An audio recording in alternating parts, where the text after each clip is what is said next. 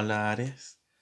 Para este mes de febrero, puede que a principios de mes, del primero al 7 de febrero, te sientas vulnerable, con miedo, inclusive débil.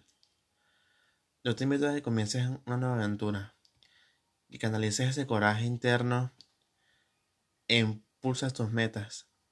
Despójate del miedo existencial y recuerda que el primer paso es despejar las dudas, buscar la información y empezar. Hay una frase muy buena de Steve Jobs que encaja para ti, Aries, y dice así: Aquellos que están lo suficientemente locos como para creer que pueden cambiar el mundo son quienes lo cambian. Durante este mes, Marte y Urano van a estar en la zona Tauro.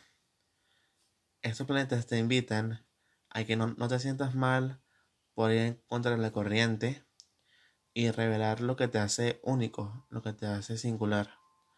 No te sobre, sobre obsesiones o te enfrasques en tener todo bajo control y tener todo en un orden excesivo. Yo te invito a que te ordenes por dentro y que te sientas cómodo al expresarte a ti mismo, expresar lo que sientes. Sonríe, Aries, que tengas un feliz mes.